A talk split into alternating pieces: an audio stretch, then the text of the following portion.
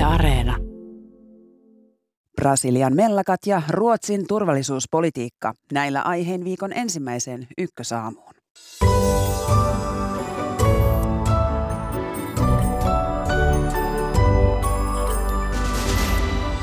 Brasilia, Brasiliassa väistyneen presidentin kannattajat valtasivat pääkaupungin hallintorakennuksia. Lähetyksen aluksi kuulemme, kuinka jakautunut Brasilia on lokakuisten presidentinvaalien jälkeen. Länsi on antanut aseapua Ukrainalle kymmenien miljardien arvosta, mutta se ei välttämättä riitä. Nyt puhutaan järeämmän kaluston antamisesta. Tästä ohjelman 10 minuutin kuluttua. Ruotsalaiset ovat alkaneet luottaa enemmän maansa puolustuskykyyn. Puolen tunnin kuluttua keskustelemme maidemme NATO-taipaleesta ja kuulemme tuoreimmat uutiset perinteisestä Selenin turvallisuuskonferenssista. Ja täällä kotimaassa teknologiateollisuuden työehtosopimusneuvottelut ovat jatkuneet tuloksettomina jo pitkään. Ohjelman lopuksi päivitystä tästä tilanteesta. Minä olen Marjo Näkki ja tämä on Ykkösaamu. Hyvää huomenta.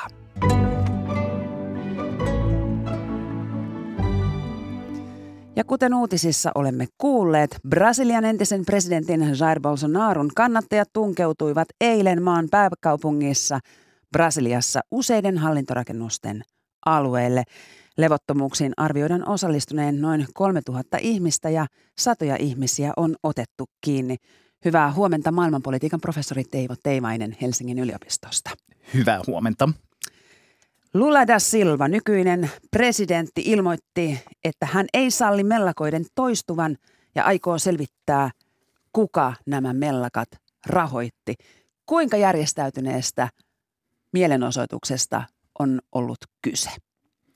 No yhtäältä siellä on aika monenkirjavaa sakkia. Itse toissa viikolla vierailin Bolsonaron kannattajien leirillä sotilastukikohdan edessä ja oli kaikenlaisia uskonnollisesti motivoituneita, vakautuneita kommunismin pelkääjiä ja vastustajia ja erilaista äärioikeistolaiseksi ja muuksi luetteltua sakkia.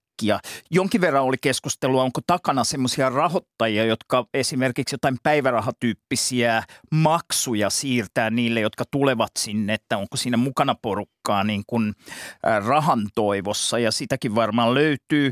Mutta kyllähän Bolsonaron tukijoita on Brasiliassa aika paljon ja vaalithan oli aika tiukat, että siinä mielessä ei nyt yllättävää, että tämmöinen porukka saatu kasaan. Yllättävää sen sijaan, että joku on siellä turvallisuusjärjestelyissä lepsuillut niin paljon, että nämä on päässeet sinänsä tyhjään kongressirakennukseen ää, sisälle.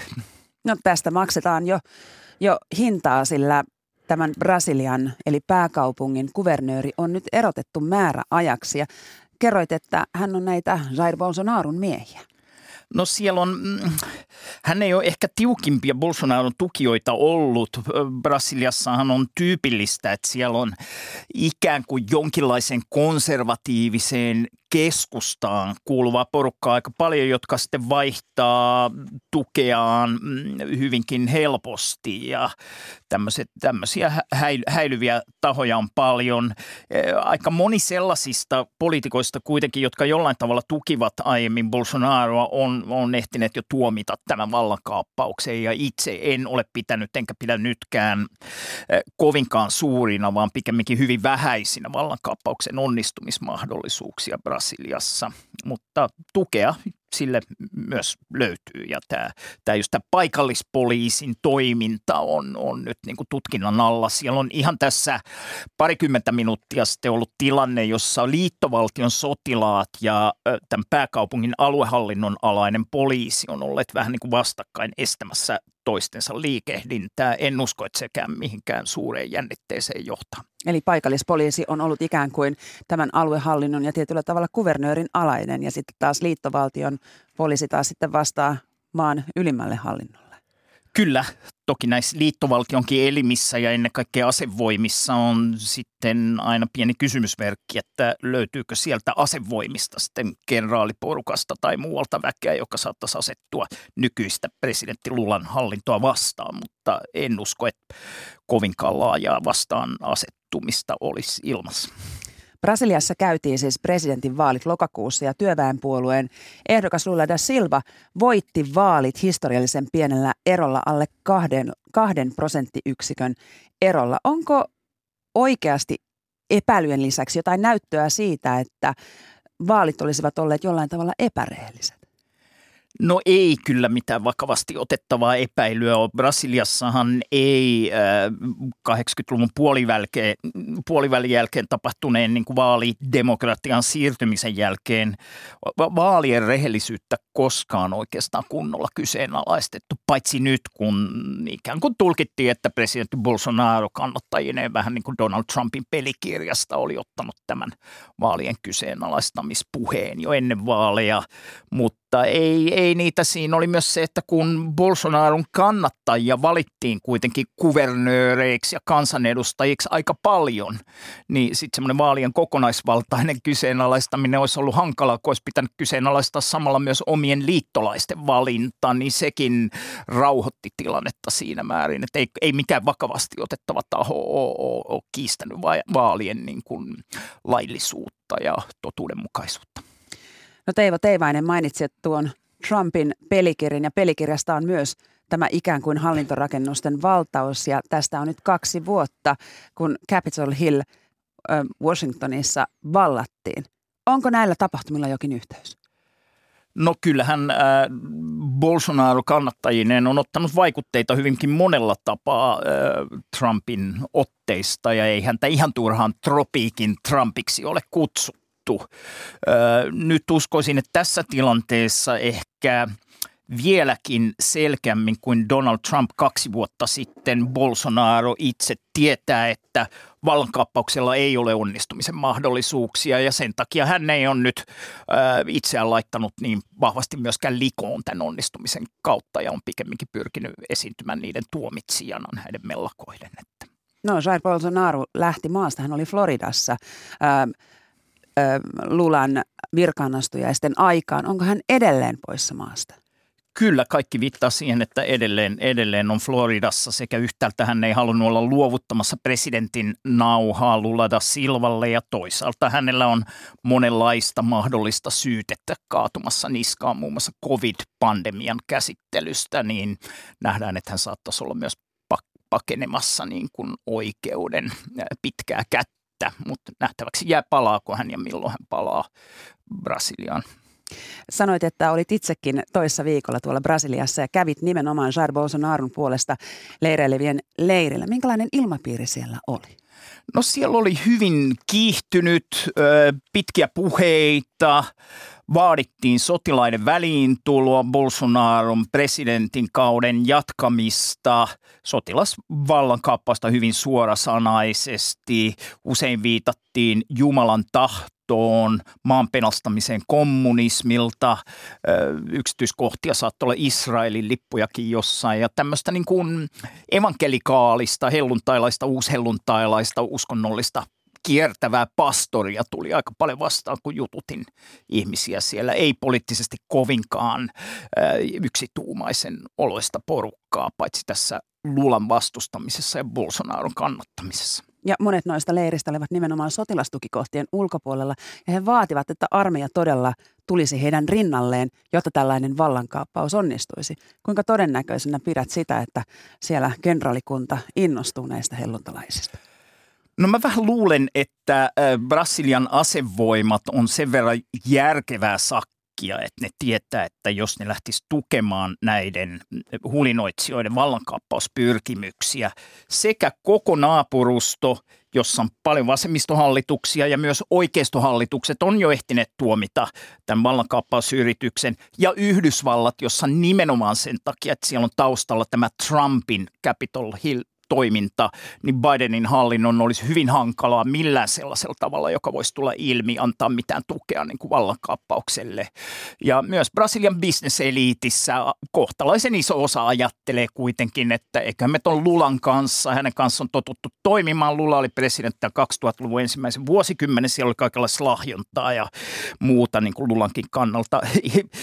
Jälkikäteen ajattelee hiukan ikävää ja epäilyttävää toimintaa, mutta Brasilian kapitalisteilla meni tosi hyvin. Brasililaiset firmat kasvoja. Muisto tästä saa osan heistä luottamaan lulaan, että tukea Bolsonaron vallankaappausyritykselle tuskin löytyy mistään niin kuin semmoisilta tahoilta, joilta sitä pitäisi tulla. Ja nyt Brasilian korkein oikeus on päättänyt tuhota seuraavan vuorokauden aikana nämä Bolsonaron puolesta leireilevien leirit. Kiitoksia käynnistä Ykkösaamussa maailmanpolitiikan professori Teivo Teivainen Helsingin yliopistosta. Kiitos. Mennään sitten Ukrainaan. Viikonloppuna vietettiin ortodoksien joulua ja Venäjä lupaili tulitaukoa. Siitä ei kuitenkaan merkkejä nähty. Hyvää huomenta Kiovaan toimittajamme Maxim Fedorov. Huomenta. Aloitetaan aivan tuoreesta uutisesta. Venäjä ja Ukraina ovat vaihtaneet yhteensä 100 sotavankia, 50 molemmin puolin. Miten tämä uutinen on vastaanotettu Ukrainassa? No, Ukrainassa tunnetaan aina suurta arvostusta omia sotilaitaan kohtaan, joten täällä ollaan siis aidosti onnellisia, kun he palaavat kotiin. Ja e, tämä on ensimmäinen vankien vaihto tänä vuonna ja 36. sodan alusta. Tällä kertaa kotiin palasi 33 upseeria ja 17 rivisotilosta ja yhteensä sodan alusta 1646 ukrainalaista taistelijaa on palannut kotiin. Mm. No venäläisten ortodoksien joulua on nyt viitetty viikonloppuna ja Vladimir Putin lupasi tulitaukoa. Tämä ei näyttänyt pitävän. Minkälaisia tapahtumia viikonloppuna Ukrainassa on nähty? No kyllä, flopiksi tämä Venäjän lupaama tulitauko on loppujen lopuksi osoittautunut Ukrainan puolustusvoimien mukaan niin sanotun tulitauon aikana erilaisten iskujen kohteeksi joutui ainakin 16 kaupunkia tai asutuskeskusta lähinnä Itä-Ukrainassa. Venäjä on Ukrainan mukaan tehnyt kymmenkunnan ilmaiskuja ja 40 kertaa tulittanut ukrainalaisia raketin heittämistä. Mm. No sanasota Venäjän ja Ukrainan välillä on jälleen kiihtynyt. Eilen Venäjän puolustusministeriö kertoi, että Venäjän joukot olisivat tappaneet yli 600 ukrainalaissotilasta Kramatorskissa, Donetskissa. Ja taas ukrainalaisten mukaan väitteet tapetuista sotilaista eivät pidä paikkaansa ja samaa kertoi paikalla käynyt Ylen ulkomaantoimittaja Antti Kuronen. Mitä siellä tästä iskusta nyt tiedetään? Niin tosiaan sunnuntain vastaisena yönä Venäjä teki seitsemän ohjusiskua Kramatorskin kaupunkiin ja aiheutti vahingot kahdelle koululle ja kahdeksalle kerrostalolle. Venäjä siis selitti nämä iskut kostona uuden vuoden iskusta Makivkan. Ja Ukrainan puolustusvoimat on kiistänyt jyrkästi tiedot näistä uudesta sadasta kuolleesta sotilasta ja kutsui näitä tietoja venäläisten propagandaksi. Ja kuten sanoit, myös paikalla olevat toimittajat ja Antti Kuranen mukaan lukien eivät vahvista näitä lukuja. Hmm. Miksi tämä ikään kuin sanasota näistä uhrimääristä on nyt tuntunut kiihtyvän? No se on ollut aina, aina siis voimassa. Kumpikin puoli yrittää, yrittää vähätellä omia, uh, omia tappioita ja, ja sitten uh, yliarvioida näiden uh, vihollisen tappioita. No Maxim Fedorov, Ukraina tarvitsee aseita ja niitä se on myös saanut, erityisesti Yhdysvalloilta. Ja nyt lännessä puhutaan, että olisi valmiutta lähettää myös panssarivaunuja Ukrainaan. Mikä merkitys tällä olisi Ukrainalle? No, tämän tapahtuman merkitystä on vaikea yliarvioida ja tässä on kaksi Ukrainalle erittäin, Ukrainan kannalta erittäin tärkeä aspektia. Ensinnäkin länsimaat olivat aiemmin hieman epäileväisiä, varsinkin, varsinkin Euroopan maat, suurimmat Euroopan maat epäileväisiä lähettämään Ukrainalle raskasta hyökkäyskalustoa. Ja nyt tämä on muuttumassa ja todennäköisesti länsimaat haluavat tämän sodan loppuvan pian. Ja toiseksi aiemmin Ukrainalle lähetettiin paljon neuvostovalmisteisia aseita, joista Ukrainalla oli ennestään kokemusta, mutta nyt Ukrainan kumppanit antavat länsimaalaisia aseita ja sotakoneita. Kiitoksia näistä tiedoista sinne Kiovaan Maxim Fedorov ja jatketaan keskustelua täältä studiosta. Tervetuloa Ykkösaamuun puolustusvoimien entinen tiedustelupäällikkö Pekka Toveri. Kiitoksia. Niin, tuo lännen apu Ukrainalle. Ukraina toivoo järeämpää kalustoa kuin mitä se nyt on saanut, vaikka länsi on antanut sinne aseapua kymmen, suorastaan kymmenien miljardien arvosta. Mikä merkitys olisi sillä, jos Ukraina saisi näitä panssarivaunuja länneltä? No se antaisi Ukrainalle edellytykset ottaa takaisin ne alueet, mitkä se on menettänyt Venäjälle tässä, tässä sodan aikana. Osahan se on pystynyt, tai hyvinkin suurin osa se on pystynyt valtaamaan, mutta nyt Venäjä on viimeiset kuukaudet niin voimakkaasti linnottanut näitä eteläistä Ukrainaa ja näitä Donbassin alueita, mitkä se on hallussa. Ja, ja näiden linnotteiden läpimeneminen ja, ja tota vastahyökkäyksen te- tekeminen alava, usein alavalla ma- maastossa, talavassa maastossa vihollista vastaan, joka on tosiaan linnottanut on vahva tykistö tukenaan, niin se on ilman panssarijoukkoja aika vaativa homma. Miksi länsi on ollut niin empiväinen näiden nimenomaan panssarivaunujen luovuttamisessa Ukrainalle? Joo, hyvä kysymys toisaalta niin kuin lännessä on aina koko tämän hyökkäyksen alun jälkeen, niin lännessä on koko ajan pidetty eskalaatiota, että, että Venäjä, Venäjä, Venäjä, jos provosoidaan, niin se, se sota, sodankäynti eskaloituu. No nyt on kuitenkin käynyt ilmi, että, että Ukraina on omatoimisesti iskenyt sinne Venäjän puolelle sotilaskohteisiin hyvin tarkasti useita kertoja ja eipä sen nyt ole mitään provosoitumista tullut ja toisaalta tämä Venäjän entistä raaempi sodankäynti entistä selkeämmin siivili, siivillikohteinen tulittaminen ja tämmöinen, niin on myös lännessä niin kuin muuttanut asenteita siihen, että, että kyllä tämä, tämä järjetön tuhoaminen pitää lopettaa ja se näyttää loppumaan sillä, että annetaan Ukrainalle sellaiset välineet, että se pystyy homma hoitamaan itse. Saksa on muiden länsimaiden kanssa tähän mennessä ikään kuin kieltäytynyt antamasta näitä panssarivaunuja, mutta, mutta nyt varaliittokansleri Robert Habeck on sanonut, että näiden Leopard-tyyppisten panssarivaunujen toimittamista, sitä ei voi enää poissulkea. Näetkö, että nyt linja on muuttumassa? Kyllä, siinä selkeästi on tapahtumassa muutos. Että, että Saksalla on tosiaan ollut, ollut paljonkin varautu, varaumia tässä. Rehellisyyden nimistä täytyy sanoa, että Saksa on antanut mittavan määrän materiaalia Ukrainalle, mutta se on tosiaan pitänyt antaa näitä niin sanottuja hyökkäysaseita. Ja, ja varmaan ne mielikuvat siitä, että saksalaiset panssarivaunut hyökkäisivät taas Ukrainan aro- aroilla kohti itään, niin on siinä taustalla, että, että tota, on oltu haluttomia antamaan näitä asejärjestelmiä, mutta nyt on jo päätetty antaa näitä panssarivaunuja ja, ja kyllä ne asenteet kaikki kuvaa sitä, että sama kehitys, mikä itse asiassa Yhdysvaltojenkin johdossa on tapahtunut, että, että askel askeleelta tullaan siihen johtopäätökseen, että Ukraina tarvitsee raskaampaa kalustoa ja, ja sitä ollaan sitten entistä valmiimpia antamaan. Niin todella viime viikolla Saksa päätti lähettää noin 40 Marder-rynnäkkövaunua Ukrainaan. Minkälainen apu tämä on? No on se niin päänavaus. Niin kuin sanottu, että 40 vaunua se on ehkä pataljoona, kun Ukraina tarvitsisi prikaateittain kalustoa, mutta, tota, äh, mutta askel oikeaan suuntaan, sanotaan näin. No myös suomalaiset kansanedustajat ovat nyt ilmaisseet tällaista sanotaanko vaaleanvihreää valoa sen suhteen, että myös Suomi voisi antaa näitä Leopard kaksi taistelupanssarivaunuja Ukrainalle. Kuinka paljon meillä olisi varaa antaa omistamme tällaisessa maailmanpoliittisessa tilanteessa? No siinä se kysymys on, että, että ensinnäkin puolustusvoimat osaa parhaiten sanoa ja arvioida sen, että, että onko jotain antaa, mutta, mutta kun tietää, että meillä on iso maa puolustettavana – vieläkään ei olla puolustusliiton jäseniä, niin, niin tota, ja ollaan tässä Venäjän rajanaapurissa, niin voisin kuvitella, että ei sieltä nyt kauhean paljon liikenne.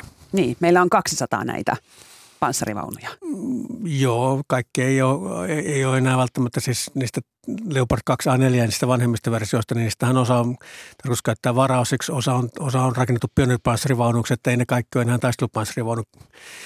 taistelupanssarivaununa olemassa siellä varastossa. Nämä leopardit, joista nyt on ollut Suomessakin puhetta, nämä ovat saksalaisvalmisteisia ja siellä todella tarvitaan myös valmistajamaan lupa näiden edelleen luovuttamiseen. Jos Saksakin nyt vähän alkaa liikahtaa tähän suuntaan, niin mitä arvioit, tulisiko näitä vientilupia myös Suomessa oleville panssarivaunuille? No, kyllä varmaan. Kyllä mä uskoisin, että jos tosiaan Saksan hallinto on alkaa, alkaa sitä mieltä ja ovat valmiita antamaan, niin minkä takia he sitten estäisivät muita maita luovuttamasta näitä vaunuja.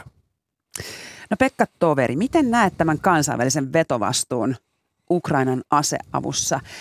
Saksa on korostanut sitä, että Ukrainalle annettavasta aseavusta pitäisi olla yhteinen päätös ja Antti Häkkänen, Suomen puolustusvaliokunnan puheenjohtaja, on ajatellut, että isommilla NATO-mailla voisi olla tässä enemmän vastuuta kuin sitten taas muilla länsimailla. Miten sinä näet tämän niin sanotun marssijärjestyksen?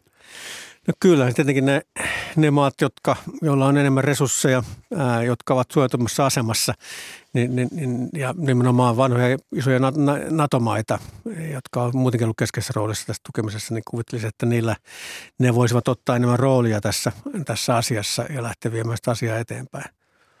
Mutta, no, niin. mutta totta kai kyllähän se tietenkin asia auttaa, jos sitten pienemmätkin maat on aktiivisia tässä ja, ja on yhteyksissä sinne ja luo sitä painetta, että, että nyt pitäisi tehdä.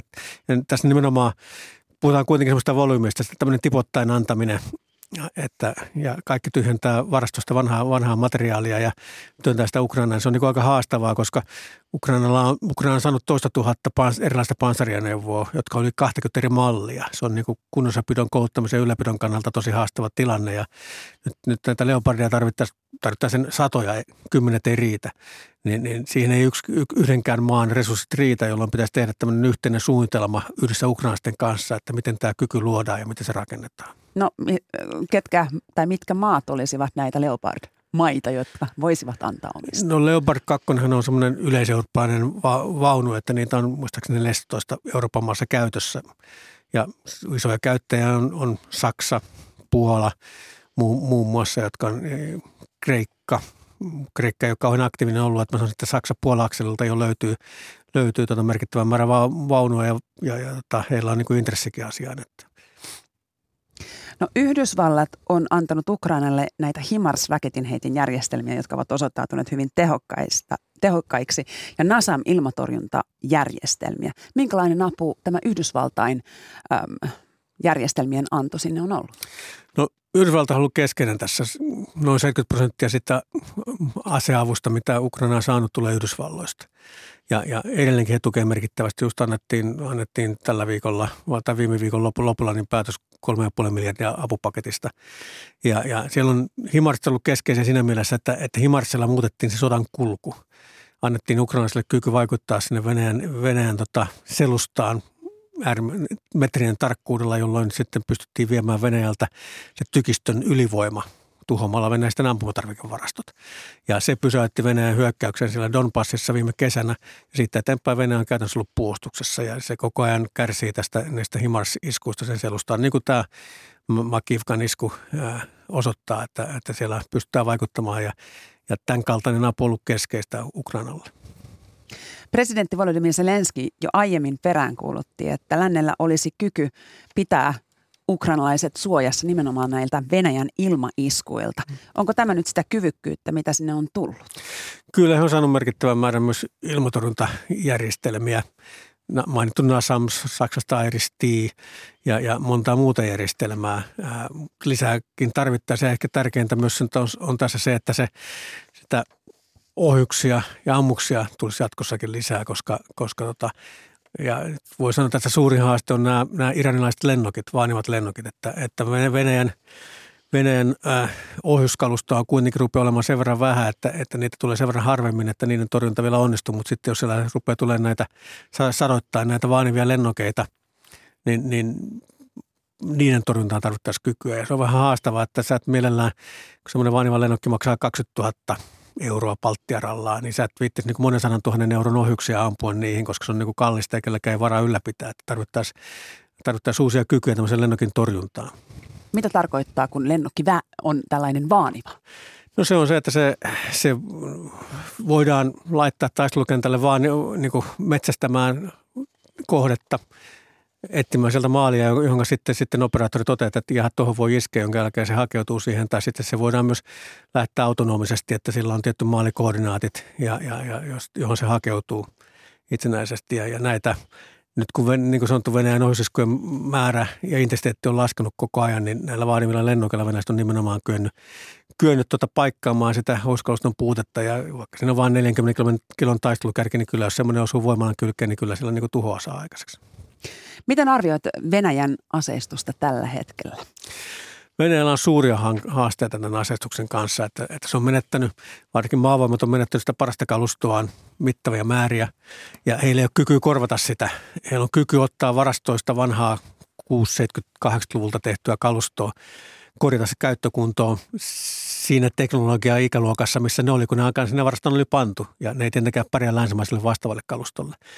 He on yrittänyt heidän yrittänyt paikata tätä heidän sotatilaisuutensa heikkoutta ja kykenemättömyyttä sillä, että on, on käännytty muun muassa Iranin puoleen näissä, näissä lennokeissa, on, pyydetään sieltä ballistisia ohjuksia, on, on käännytty Pohjois-Korean puoleen ja monen muun ma- maan puoleen, mutta aika vähän sieltä on tulossa, koska Venäjän ystävät, ystävät rupeavat vähissä. Vaikka ystäviä löytyisi, niin sellainen sanktioiden pelko niin kahlitsee. Esimerkiksi Kiina ei ole antanut minkäänlaista sotilaista apua Venäjälle, vaikka sitä on pyydetty. Ovatko siis lännen pakotteet nyt jollain tavalla onnistuneet pureutumaan kuitenkin Venäjän asetteollisuuteen? Kyllä, niillä on merkitystä, vaikka, vaikka tota Venäjä pyrkyy, pystyy, Venäjän asetteollisuus on täysin riippuvainen länsimäistä tuotantovälineistä – sen takia sen laajentaminen on vaikeaa, koska enää uusia sorveja, uusia työstökoneita, uusia teollisuusrobotteja ei ole tulossa. Mutta se on riippuvainen myös lännen komponenteissa täysin. Näitä komponenttisanktioita on, sanktioita on käytetty kiertämään sillä, että heillä on jonkun verran oli varastoa ennen sodan hyökkäyksen alkua. He on pystynyt käyttämään kaupallisia komponentteja jota, jotka ei ole välttämättä ollut sanktioiden piirissä kautta sitten salakuljettamaan. Ja nyt pitäisi niin nämä nämä aukot pitäisi saada tukittua niin, että, että he ei saa enää niitä komponentteja, ei lännestä tai Kiinasta, jolloin, jolloin sitten kyllä tämä ohjusten rakentaminenkin loppuisi. Minkälaista viivytystaistoa nyt käydään itse asiassa Venäjääkin vastaan? No joo, kyllä siis haaste on se, että, että kyllähän Venäjällä on kyky jatkaa tätä sotaa. Ää, mä sanoisin, että ensi kesään asti sillä on niin kyky käydä sitä isommalla intensiteetillä, mutta sitten esimerkiksi tykistön tarvikkeet toihuksista ei ne lopu, mutta niiden määrät rupeaa tulemaan niin pieniksi, on pakko, pakko niin pienentää sitä intensiteettiä ja mennä niin säästöliikillä eteenpäin, mutta se, että kitkutellaan tätä sotaa toiselle vuodelle, vuoteen 2024, niin kyllä se on Venäjälle mahdollista, ellei sitä sotilaisesti lyödä tuolla Ukrainassa niin, että, että se pakotetaan vetäytymään ja, ja, ja hyväksymään tosiasiat. Kuinka lähellä näet, että, että länsi voisi antaa jopa hävittäjiä Ukrainalle? No se on taas yksi askel eteenpäin. Tässä, tässä tämä, niin, tämä tipoittain antaminen on niin kuin, kaikkein etu varmaan olisi niin lännen kuin Ukraininkin, että tämä sota loppuisi mahdollisimman nopeasti. Mutta, mutta tämä vaan kestää pidempään, kun annetaan tätä apua tipoittaa ja puhutaan. Jostain hävittäjäkoneestakin puhuttiin heti, heti hyökkäyksen alussa. Ja sanottiin, että kun se on niin monimutkaisia järjestelmiä, niin käyttöönotto kestää muuta vastaavaa. No nyt on 11 kuukautta pyritty peukaloita, jos olisi ryhty heti, heti tehtäviin, niin, niin Ukraina olisi todennäköisesti aivan kohta kyky lentää hävittäjäkoneella. Sama se on näiden taistelupanssarivanojen suhteen, että ne leopardit, jos niitä nyt ruvetaan antamaan, niin kesällä voisi sanoa, että Ukraina todennäköisesti on sitten kykyä käyttää niitä isompina joukkoina. Että mitä enemmän tässä ihmetellään, niin se pidemmälle tämä sota vaan jatkuu ja ihmisiä kuolee koko ajan siellä joka päivä. Kiitoksia käynnistä Ykkösaamossa. Puolustusvoimien entinen tiedustelupäällikkö Pekka Toveria. Hyvää päivänjatkoa. Kiitos samoin.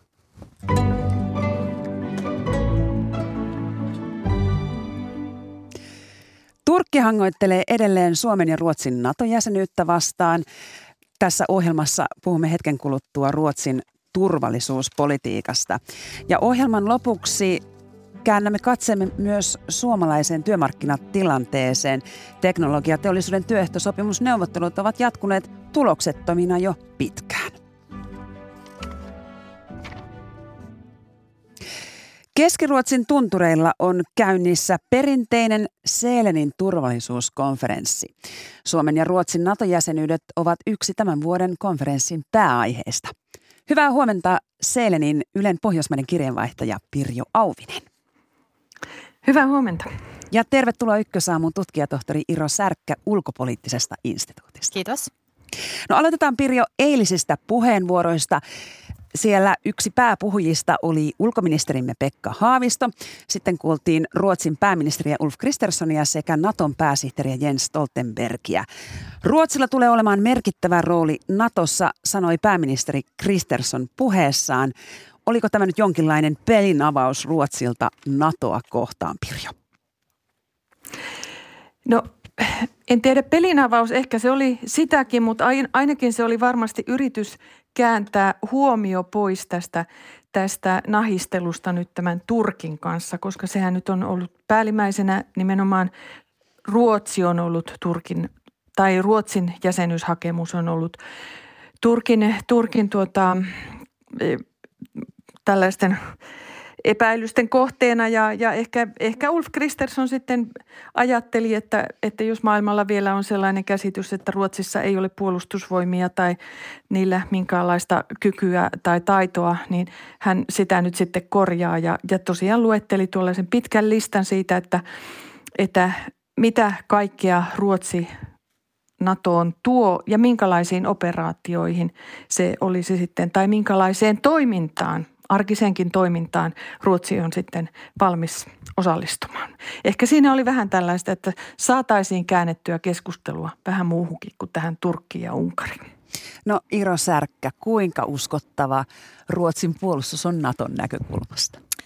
No kyllähän Ruotsi on yksi, niin kuin voisi sanoa, kehittyneimmistä ää, Naton hakijamaista. Koskaan se historiassa voisi sanoa Suomen, Suomen kanssa, että Ruotsi on niin kuin ollut Naton rauhankumppanuusmaa vuodesta 1994 saakka laajamittaisesti osallistunut ää, Naton erilaisiin operaatioihin. Mutta sitten kyllä kiinnittäisin siihen huomiota, että Ruotsi on kehittänyt materiaalista suorituskykyä – vuosien saatossa hyvinkin paljon. Nyt on puhuttu paljon siitä, että Ruotsi ikään kuin alasajoi tämän kansallisen puolustuksen kylmän sodan jälkeen 2000-luvun alkupuolella. Kyllä se pitää paikkansa, että joukkojen määriä supistettiin merkittävästi, joukko-osastoja lakkautettiin, mutta samalla kyllä ylläpidettiin sitä materiaalista suorituskykyä. Ja jos ajatellaan Ruotsin ilma- ja merivoimia esimerkiksi, vaikka merivoimat on niin kuin lukumäärällisesti pienet, niin ne on kuitenkin hyvinkin tehokkaat ja, ja siellä on myös sellaisia puolustuskykyjä, mitä meillä Suomessa ei esimerkiksi ole. Esimerkiksi sukellusveneitä on Ruotsilla, jota Suomella ei ole. No Pirjo, eilen ulkoministeri Pekka Haavisto korosti siellä Selenissä, että NATOon mennään tasatahtia Ruotsin kanssa, vaikka Turkin vaatimukset nyt tuntuvatkin koskevan erityisesti Ruotsia. Miten ruotsalaiset tätä siellä Selenissä kommentoivat? Kyllä se varmaan sai monen huokaisemaan helpotuksesta, koska se on ollut juuri se suuri pelko, mikä Ruotsissa on ollut, että kun, kun Turkki ei näitä vaatimuksia niinkään Suomelle esitä, että, että Suomen kärsivällisyys loppuu ja, ja Suomi sitten sanoo, että no neuvotelkaa te keskenään, että, että meidän osaltamahan tämä taitaa olla selvää, mutta Haavisto korosti siis, että, että tässä on myös Suomella on omat intressinsä siinä, että tässä mennään tasatahtiin. Ja, ja minulle ainakin oli yllätys se, että, että Haavisto täällä puhui siitä, että se on nimenomaan tällaisen niin kuin sotilaallisen esimerkiksi huolto, huoltovarmuuden kannalta on tärkeää, että molemmat maat ovat Naton jäseniä. Että jos, jos Suomea uhkaisi jokin, niin kaikki kuljetukset olisivat silloin Suomen Ruotsin kautta. Kaikki esimerkiksi lentojen, lentojen tankkaukset ja muut, ne tapahtuisivat silloin Ruotsissa. Että on todella tär- Suomelle todella tärkeää, että, että myös Ruotsi on Natoma. Minkälainen vipuvarsi tämä samatahtisuus voisi olla Natolle, kun nyt tässä odotellaan todella tätä Turkin, mutta myös Unkarin hyväksyntää Ruotsille ja Suomelle, Hiro Särkkä? No siis tietysti on Naton intresseissä ja että kumpikin Suomi ja Ruotsi pääsevät Natoon ja pääsevät yhtä aikaisesti. Jos ajatellaan, että 28 maata on jo hyväksynyt Suomen ja Ruotsin NATO-jäsenyydet, niin, niin kyllä se on niin kuin tärkeää. Ja tietysti jos ajatellaan tätä Pohjolan geostrategista ää, tärkeyttä ja merkittävyyttä, niin on, on tärkeää, että Ruotsi – ei jää sitten maaksi, joka, joka ei kuulu tähän liittolaisten joukkoon. Ja juuri t- niin kuin tässä toimittajakin sanoi, niin ihan käytännön kysymykset, eli että saadaan liikuteltua joukkoja esimerkiksi ne operaatioalueille, maateitse, niin on tämmöisiä merkittäviä, merkittäviä kysymyksiä ja, ja kyllä se rikkos Pohjoismaiden yhtenäisyyden. Ja, ja se oli siis todella, todella huono asia. No Pirjo, Pekka Haavisto sanoi Selenissä, että hän näkee ikään kuin kaksi aikaikkunaa, jolloin Turkki voisi ratifioida Suomen ja Ruotsin NATO-jäsenyydet, joko nyt alkuvuodesta helmi-maaliskuussa tuntuvasti ennen Turkin kesän vaaleja tai sitten ennen Naton huippukokousta Liettuassa heinäkuussa. Miten sinä arvioit, onko tämä ikään kuin analyysi nyt oikea?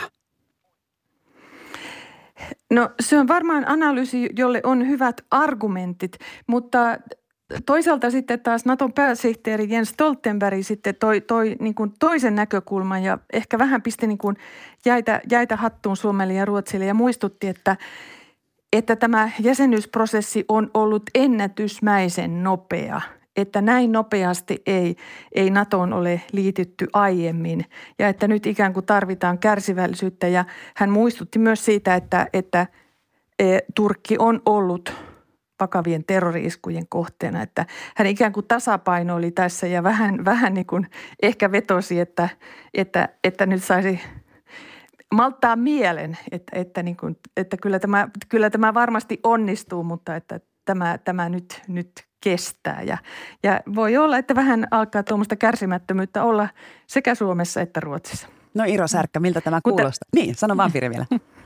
Niin, että kun tämä alku meni niin jotenkin jouhevasti, että se kaksi, tuntuu, että se 28 muuta natomaata, että se ikään kuin vaan sujahti läpi ja sitten se jäi, niin kuin jäi jumiin näihin kahteen. Niin, läpihuutojuttu, mm. mutta sitten ei ollutkaan. No Iro Särkkä, miltä Stoltenbergin äh, lausunnot kuulostivat? Alkoiko hän ikään kuin myös turvata omaa selustaansa? No Stoltenberg on toistanut tätä samaa viestiä oikein oikeastaan melkein jokaisessa tiedotustilaisuudessa, jonka olen kuunnellut sen jälkeen, kun Suomi, Ruotsi ja Turkki tämän kolmikanta asiakirja allekirjoitti viime heinäkuun jälkeen. Eli tietysti Stoltenberg edustaa NATOa koko organisaationa kansainvälisenä järjestönä ja hänen tehtävä on pitää sitä yhtenäisyyttä yllä ja, ja korostaa sitä, että tässä löydetään se konsensus ja me tämän keskustelun kautta pääsemme vielä siihen yhteiseen johtopäätökseen, että Suomi ja Ruotsi sitten kutsutaan. Mutta näistä aikaikkunoista, niin kyllä mun mielestä ministeri Haaviston arvio on siinä mielessä mielessä oikea, että tässä on kaksi tällaista merkittävää ikään kuin muuttujaa, jotka pitää nyt sitten huomioida yhtäältä ne Turkin vaalit ensi kesänä ja sitten toisaalta on tämä Naton huippukokous Vilnassa Liettuassa. Ja tämä olisi tavallaan niin kuin hieno ja luonteva hetki sille sitten julistaa tämä prosessi niin kuin päättyneeksi ja että Suomi ja Ruotsi kutsut saisivat sitten tämän täysjäsenyyden. Ja voitaisiin sanoa, että nyt kaikki 30 NATO-maata ovat ratifioineet ja nyt voitte sitten jättää nämä liittymisasiakirjat sinne Yhdysvaltain hallitukseen huostaan.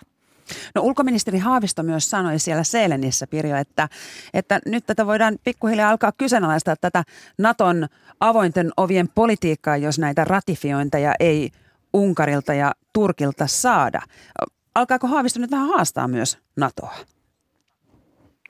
No ehkä, ehkä tässä juuri se sellainen, sellainen kärsimättömyys saattaa, saattaa, saattaa nousta, nousta pintaan, että, että tuota, tosiaan, että, että jos kerran puhutaan tästä, niin sitten mitä se sitten käytännössä on, jos se jää tällä tavalla, tällä tavalla juntturan. Toisaalta sitten esimerkiksi Stoltenberg sanoi, että, että Suomen ja Ruotsin – turvallisuustilanne on tällä hetkellä parempi kuin mikä se oli ennen jäsenyyshakemuksen jättämistä. Että jo pelkästään se, että, että maat hakivat NATO-jäsenyyttä, on, on Stoltenbergin mukaan ikään kuin nostanut näitä, tätä, tätä turvaa. Ja Stoltenberg hän sanoi, että jos jokin asia Suomea tai Ruotsia tällä hetkellä uhkaisi, niin ei NATO jäisi sitä vierestä katsomaan.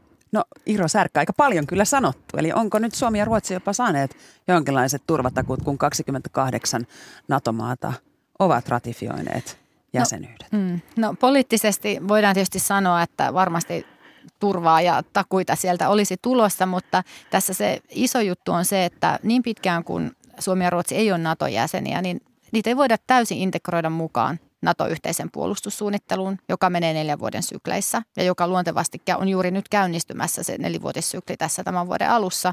Joten olisi tärkeää, että Suomi ja Ruotsi saataisiin niin käytännön tasolla mukaan sotilasliiton jäseneksi, koska näin ollen voitaisiin tehdä kaikki tarvittavat suunnitelmat, Suomi ja Ruotsi kytkeä siihen mukaan ja, ja tavallaan ei hävittäisi yhtään aikaa. Ja sitten toisaalta tähän aikaan liittyen niin kiinnittäisi huomiota myös siihen, että, että kyllä me edetään kumminkin sodan aikaa Euroopassa, että tässä ei voida täysin varmoja koskaan koskaan olla ennen kuin kansainväliset sopimukset on voimassa. Mm. No Pirja, mitä se Turkki siltä Ruotsilta oikein haluaa? Se onkin hyvä kysymys, koska tuntuu, että, että se, ne vaatimukset muuttuvat viikoittain. Täällä on nyt tuota, täällä on juuri nyt käyty sellaista aika outoa keskustelua siitä, että Turkki on, Turkki on vaatinut Ruotsilta, että Ruotsissa ei saa heiluttaa PKK-kan lippua. Ja että, että se täytyy lainsäädännöllisesti kieltää tällainen sympatian osoitus. Ja e, nyt ulkoministeri, tuore ulkoministeri Tobias Billström on, on antanut hyvin niin kuin myötäsukaisia lausuntoja käydessään Ankarassa. Ja nyt tästä on noussut Ruotsissa aikamoinen kohu, että, että hetkinen, että, tämä nyt ei kyllä ainakaan nykyisen lainsäädännön mukaan, niin tämä ei ole rangaistava teko, että, että se, se, että osoittaa sympatiaa jollekin – niin se ei ole rikos. Nyt se uusi terroristilainsäädäntö, joka täällä astuu voimaan, niin sehän tekee jäsenyydestä rikollista. Terrorijärjestön jäsenyys on, on sen mukaan rikollinen, mutta, mutta että pelkään, pelkään lipun heiluttaminen olisi sitten jo, jo rangaistava teko, niin tätä nyt pidetään kyllä Ruotsissakin jo ihan, ihan kohtuuttomana, että, että tässä ja, ja tähänhän Ulf, pääministeri Ulf Kristersson eilen sanoi, että – Turkilta on nyt tullut myös sellaisia vaatimuksia, joihin Ruotsin on mahdotonta niitä toteuttaa tai että ne, ne ovat kerta kaikkiaan sellaisia, että, että niitä ei lähdetä toteuttamaan. Ja tässä on taustalla se, että täällä viime viikolla ilmestyi mielipidemittaus, jossa, joka osoitti, että NATO-jäsenyys – kannatus on pysynyt ihan ennalla. Mutta kun kysyttiin näistä Turkin vaatimuksista, niin 80 prosenttia ruotsalaisista on sitä mieltä, että, että nyt aletaan olla vähän, vähän liian myöntyväisiä Turkin suhteen. Ja ehkä tämä nyt oli sitten jotenkin tiukentanut tätä pääministerinkin, pääministerinkin linjaa sitten Turkin suuntaan. No Iro Särkkä, onko nyt tilanne se, että Turkki voi heitellä vähän mitä haluaa? Vähän niin kuin joku kiukutteleva no, osapuoli. Turkki tietysti voi heitellä mitä haluaa, mutta Ruotsi ei tietysti voi näihin heittoihin vastata. Eli tota, kyllä, kyllä se niin on, että jokaisen maan pitää itse oma lainsäädäntö määrittää ja ei Turkki sitä voi Ruotsin puolesta tehdä ja Ruotsin pitää noudattaa omaa kansallista lainsäädäntöä ja Ruotsissa oikeusvaltioperiaatteet ovat erittäin vahvat ja ymmärrän kyllä sen, että siellä ruotsalaiset kansalaiset alkavat olla myös närkästyneitä tähän, koska, koska eihän kansallista lainsäädäntöä voida ohittaa ja, ja kun se ei ole millään tavalla ristiriidassa kansainvälisen lainsäädännön kanssa. Eli Turkki tietysti koettelee tässä kaikenlaista, yrittää saada tahtoa läpi asiassa kuin asiassa, mutta, mutta kyllä siellä varmasti tiukkana Ruotsissa ollaan. No Pirjo Auvinen, mainitsitkin jo, että, että siellä on ehkä ollut hieman sellaista kokemattomuuttakin tässä nyt ulko- ja turvallisuuspolitiikassa, niin miten siellä Ruotsissa arvioidaan tämän melko uuden hallituksen, hallituksen toimia tässä ulko- ja turvallisuuspolitiikassa? Miten se on pärjännyt? No tämä on tietysti hyvin lyhyt aika vielä, mitä, mitä, mitä uusi hallitus on ollut ollut tuota, vallassa ja, ja vielä on ehkä vähän aikaista arvioida sitten näitä, näitä saavutuksia. Kovin niin kuin tuollaista, että paljon on liikkeellä, että tällaista niin kuin tämmöistä uutta, siinä mielessä ehkä sellaista uutta alkua ja energisyyttä on. Ja juuri tuossa kuuntelin täkäläistä ykkösaamua, niin siinä pääministeri Ulf Kristersson sanoi, että vajan tunnin kuluttua hallitus esittelee täällä, täällä Seelenissä nimenomaan tällaisen uuden äh, siviilplikten lainsäädännön. Se, se, se on ehkä vähän vaikea suomeksi kääntää. Se, ihan sananmukaisestihan siinä on siviilipalveluksesta kysymys, mutta se ei ole siis vaihtoehto asepalvelukselle, vaan siinä haetaan, se olisi velvollisuus – osallistua joko pelastustoimeen tai lastensuojeluun tai esimerkiksi sairaanhoitoon. Ja tällainen kutsu tulisi siis samalla tavalla kuin kutsu, kutsu tuota, e, varusmiespalvelukseen. Ja tämä on ollut Ruotsissa käytössä 90-luvulla, mutta se, nyt se on sitten ollut pitkään poissa. Mutta nyt tämän uuden tilanteen takia – niin hallitus on näköjään palauttamassa sen. Mm. No aiempaa selvästi suurempi osa ruotsalaisista myös luottaa maansa puolustusvoimiin. Dagens Nyheter sanomalehden julkaiseman kyselyn mukaan noin kaksi, tai 29 prosenttia ruotsalaisista luottaa suuresti siihen, että maan rajoja pystytään puolustamaan, mikä on yli kolme, ker- tai kolme kertaa enemmän kuin edellisen kerran. Niin onko nyt ruotsalaisten tällainen maanpuolustushenki nyt jollain tavalla siellä noussut? On ihan selvästi. Siis tämä, tämä, tämä viime kevät-talvi on ollut ruotsalaisille todellinen shokki. Se, se, että ehkä tietyllä tavalla, jos monet muutkin, niin nyt kyllä ainakin ruotsalaiset olivat ehkä sel, tuudittautuneet sellaiseen, sellaiseen rauhan ajatukseen, että, että ainakaan lähialueilla ei nyt sotia tulisi. Ja tämä on ollut aikamoinen shokki. Ja se on, se on pistänyt todella vauhtia tähän ruotsalaiseen puolustusvoimiin. Esimerkiksi vielä edellinen hallituskin niin kerta kaikkiaan moninkertaisesti lisäsi määrärahoja puolustusvoimille. Sanottiin, että vain 50-luvulla on suhteellisesti samalla tavalla kasvatettu Ruotsin puolustusmenoja ja, ja niin kuin koko ilmapiiri, niin se on, se on nyt aivan toinen. Kiitoksia sinne Ruotsin Seelenin pohjoismaiden kirjeenvaihtajamme Pirjo Auvinen ja tutkijatohtori Iro Särkkä. Ja hyvää päivänjatkoa molemmille.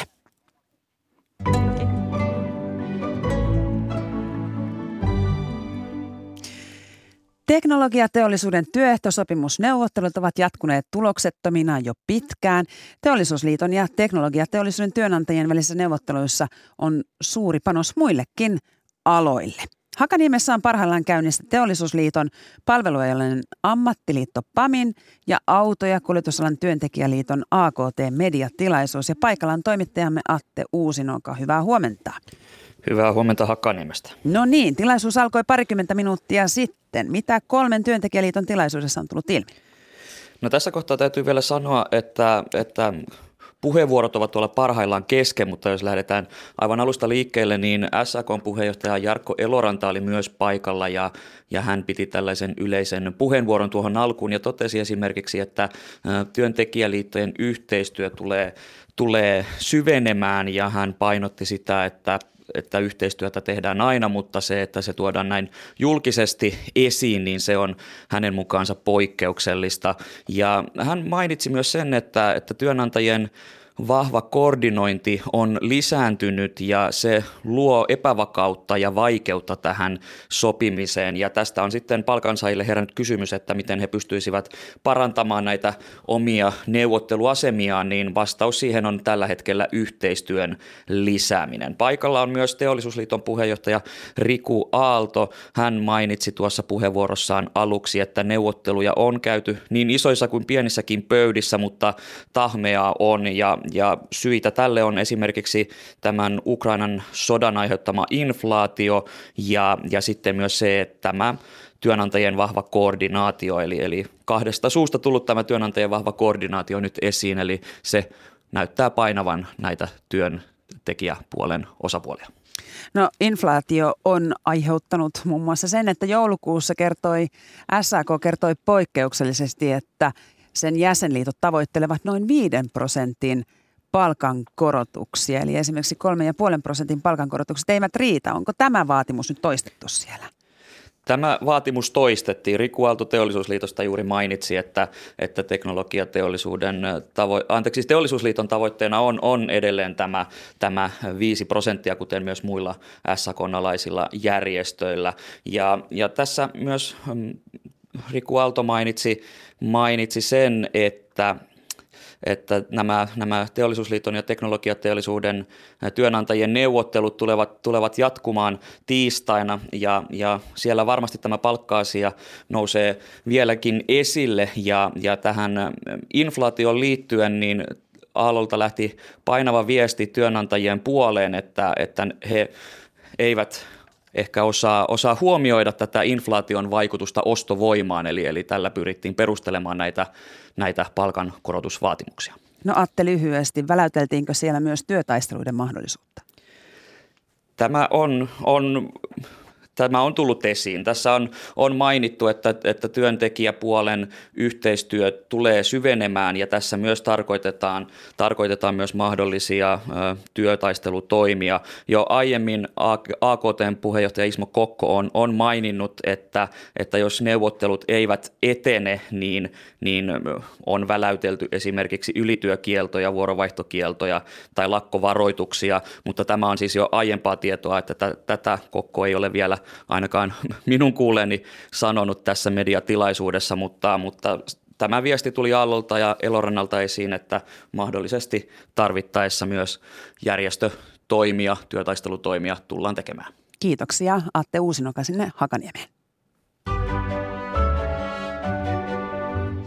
Ykkösaamua valmistelivat kanssani Matti Konttinen, Tommi Fränti ja Maria Skara. Tuotteena oli Hanna Juuti, äänitarkkailijana Joonatan Kotilainen. Hyvää, hyvää huomenta Yle Radio 1 kuluttaja Tuija Kurvin. Hyvää huomenta. Mitä vinkkaa tälle päivälle kuuntelijoille? Uusi vuosi ja uudet kujeet eli Yle Radio 1 kevätohjelmisto alkaa tänään. Paljon on muutoksia luvassa ja kuuluttajat koetamme pitää kuuntelijoita siitä hyvin informoituina ja Areenan oppasta voi lukea myös Yle Radio 1 sivulla on pieni esittely artikkeli, jonka voi käydä lukaisemassa, mutta nostan tähän nyt näitä politiikan ajankohtaisia. Yle Areenasta tuttu uutispodcast – saa lähetysajan tänne Yle Radio yhteen tästä päivästä alkaen arkipäivisin 17 uutisten jälkeen. No niin. Ensin kuullaan kaksi uusintaa joulukuulta ja keskiviikosta sitten uudet aiheet. Ja myös Politiikkaradio palaa joulutauolta kello 13 ja tänään pohditaan sitä, miltä alkava politiikan vuosi näyttää. Politiikan toimittajat ja lähetyksen toimittaja Linda Pelkonen keskustelevat kello 13. Mm, vaaleja, vaalit lähestyvät. Kiitoksia Tuija. Näin, kello lähenee yhdeksää. Minä olen Marja Näkki ja toivotan koko Ykkösaamun tiimin puolesta hyvää päivänjatkoa.